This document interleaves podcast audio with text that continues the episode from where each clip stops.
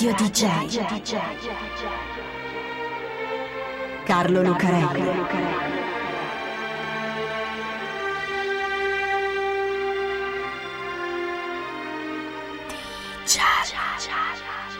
Carlo Lucarelli presenta Di Giallo, il radiodramma di Radio DJ.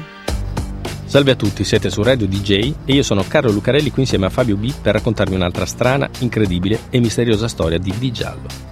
Una strana storia che comincia in un modo e finisce in un altro, completamente diverso, e si svolge in un tempo lontano ma che ha in sé degli elementi modernissimi che troviamo oggi, tutti, nelle storie come questa. Perché questa è una storia degli inizi dell'Ottocento che riguarda uno stranissimo tipo chiamato François Vidocq. Abbiamo detto che è una storia che comincia in un modo e finisce in un altro. Allora partiamo dalla fine. Partiamo da un quadro, anzi da un'incisione. È il ritratto, in bianco e nero naturalmente, di un distinto signore di una certa età. Un uomo con i capelli ancora folti, dai ricci ben pettinati e spartiti da una riga sul lato della testa, schiacciati con cura e con forza dalla spazzola. È un uomo dai lineamenti forti, naso dritto, le sopracciglia folte, quella che di solito si dice una mascella volitiva, forte, disegnata da un paio di basettoni ricci come i capelli, perfettamente alla moda di allora. Si potrebbero definire popolari quei lineamenti. Parliamo di un periodo in cui le differenze e le distinzioni di classe erano importanti. Se non fosse che l'uomo è vestito in modo elegante, con un cappotto ampio e morbido, il colletto di una redingote molto ricca ed elaborata sotto e al collo una sciarpa bianca, annodata con un fiocco che, immagino perché non lo so, dovrebbe essere anche lui perfettamente alla moda. È il ritratto di un uomo importante, ricco, no, di più, potente, un uomo molto potente. È il direttore di un'agenzia investigativa che si chiama Bureau du Renseignement pour le Commerce, ufficio di informazioni per il commercio, che si occupa di raccogliere informazioni economiche e non solo. A lui si rivolgono gli imprenditori, i banchieri e gli industriali più ricchi di Francia e anche il governo quando vuole sapere qualcosa che la polizia non è in grado di scoprire o di cui non potrebbe occuparsi. Insomma, quella che oggi si chiamerebbe un'agenzia di spionaggio industriale e politico. È bravo in queste cose Messier Vidocq, anzi Chevalier Vidocq, il cavaliere Vidocq. Prima di fondare e dirigere il bureau aveva diretto e fondato la Sûreté, la polizia di Parigi, riuscendo a ripulire e rendere sicura una delle metropoli più degradate e pericolose del mondo civile, cioè sviluppato, cioè l'Europa e la costa orientale degli Stati Uniti.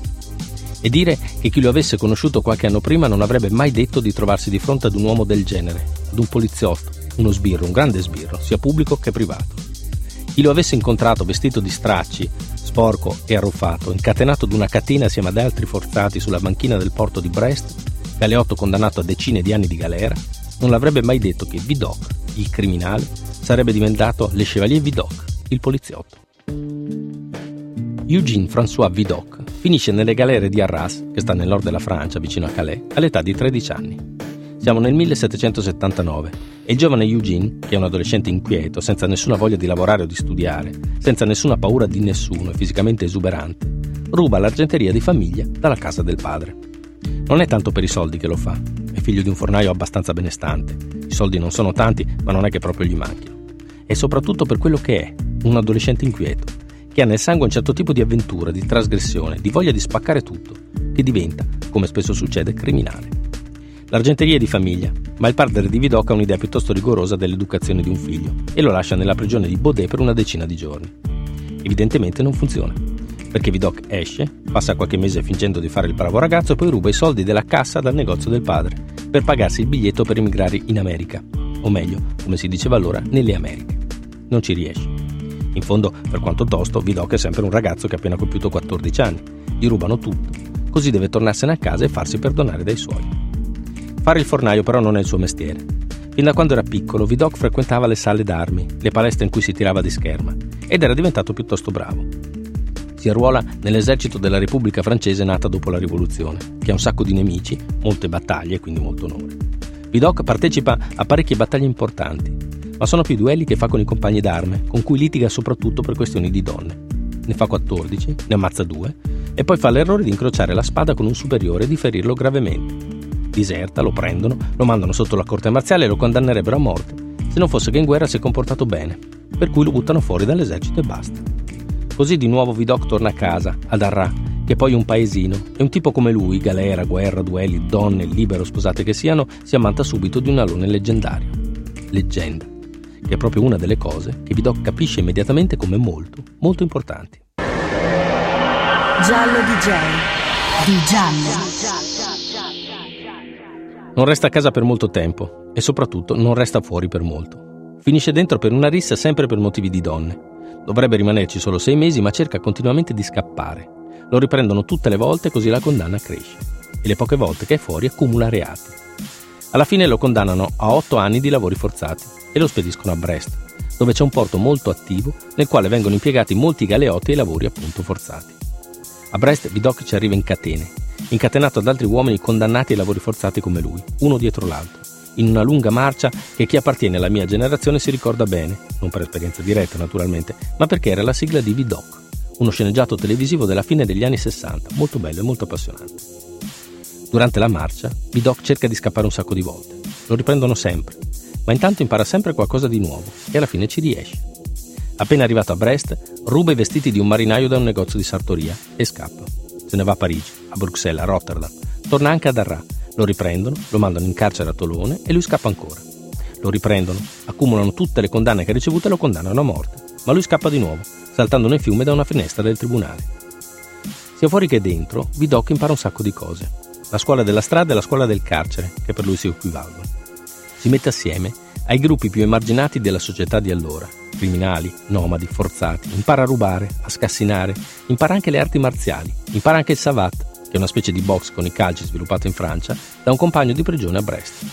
Conosce la malavita e la vita mala delle principali città di Francia. Poi succede. Nel 1809 finisce dentro di nuovo e decide che questa volta è l'ultima non ha più la forza per ricominciare da capo, scappare, farsi prendere e così via. Non ne ha più voglia, non ha più l'età. Ha 34 anni e per la vita che ha fatto e per come l'ha fatta si sente abbastanza vecchio e abbastanza maturo da smettere. Ed ecco che capisce un'altra cosa importante. Lui è una leggenda tra i malavitosi di Francia. A Parigi è una specie di eroe e nella posizione giusta per passare dall'altra parte. Così contatta le autorità della prigione e gli offre i suoi servizi come spia. Fin qui la storia di Eugène François Vidocq sarebbe soltanto quella di un galeotto che in qualche modo si pente e diventa informatore della polizia. Ce ne sono tanti. Ce ne sono stati tanti nella storia della malavita o del terrorismo. Ma lui fa di più. Lui è Vidocq. E se raccontiamo la sua storia c'è un motivo. Intanto non è un semplice informatore, ma una vera e propria spia. È uno che si traveste, che cambia identità quando la mala comincia a sospettare di lui, che si infiltra nei gruppi, li spia, partecipa all'organizzazione dei colpi e al momento giusto li fa prendere tutti ma soprattutto si fa aiutare. Mette insieme un piccolo gruppo di aiutanti, gente come lui, li fa accettare anche dalla polizia e li organizza in un gruppo che chiama la Brigade de la Sûreté, la Brigata di Sicurezza, abbreviato in Sûreté, la Sûreté. Adesso non è più soltanto un informatore, non è più un bandito, adesso è dirigente di una branca della polizia di Parigi. E non solo. Vidocq sceglie i suoi agenti uno ad uno e di solito sono ex criminali come lui li addestra, gli insegna a travestirsi, ad infiltrarsi, a pedinare senza farsi vedere, a raccogliere informazioni, che è poi quello che di solito fa un ladro che vuole fare un colpo. Li addestra a combattere e a difendersi. Li addestra ad essere occhi e orecchi in tutte le strade e le piazze di Parigi, ad avere e gestire a loro volta altri informatori e ad organizzare in un archivio tutto quello che riescono a sapere, a schedare i criminali e ad usare metodi scientifici, la scienza di allora naturalmente, per identificarli o esaminare la scena del crimine. Insomma, organizza la prima polizia moderna che agisce con metodi moderni, una specie di FBI, cento anni prima. Funziona così bene per Parigi che Napoleone Bonaparte, che di riforme moderne se ne intende, estende a tutto il territorio francese, trasformandola nella Sûreté Nationale, con una trentina di agenti. La Sûreté, la prima polizia moderna del mondo, diretta da lui, François Vidocq, quello che soltanto qualche anno prima stava alla catena con i forzati del porto di Brest. Come capo della Sûreté Vidocq diventa molto potente e molto ricco. Poi però le cose cambiano, se ne va Napoleone, arrivano altri re, altri ministri e altri capi della polizia che si tengono stretto Vidocq, finché non arriva uno che non approva la sua storia, il suo carattere e i suoi metodi, e Vidocq è costretto ad andarsene. Allora fa un altro paio di cose, anche quelle molto importanti e molto moderne. La prima è quella di fondare il Bureau, l'ufficio informazioni per il commercio, che viene considerato il primo esempio di agenzia di detective privati della storia. Si occupa di combattere la criminalità economica, bancarottieri, truffatori, falsari, ma anche di tante altre cose che continuano a renderlo più ricco e più potente, ma che gli procurano parecchi nemici. Cercano di arrestarlo e di metterlo dentro più volte, ma lui riesce sempre a fuggire, anche se non ha bisogno di scappare questa volta, perché adesso ha avvocati, testimoni e coperture politiche. L'altra cosa è scrivere. L'aveva capito fin dall'inizio, il valore della leggenda. Così Vidocq scrive le sue memorie, che mettono sempre in buona luce tutto quello che ha fatto, smettendo brutte dicerie, come quella che per fare carriera all'inizio abbia progettato lui stesso i colpi che poi ha sventato facendo arrestare i complici. Vero o falso che sia, non c'è nelle sue memoir, che costruiscono il mito Vidocq, anche grazie alle sue amicizie con scrittori come Honoré de Balzac, che lo prende a modello per alcuni dei suoi personaggi, come anche Alexandre Dumas e Victor Hugo con I Miserabili.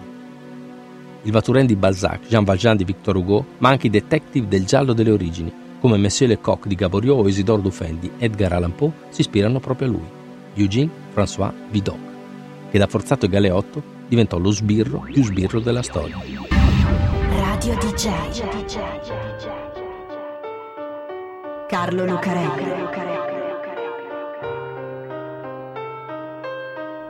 Cha cha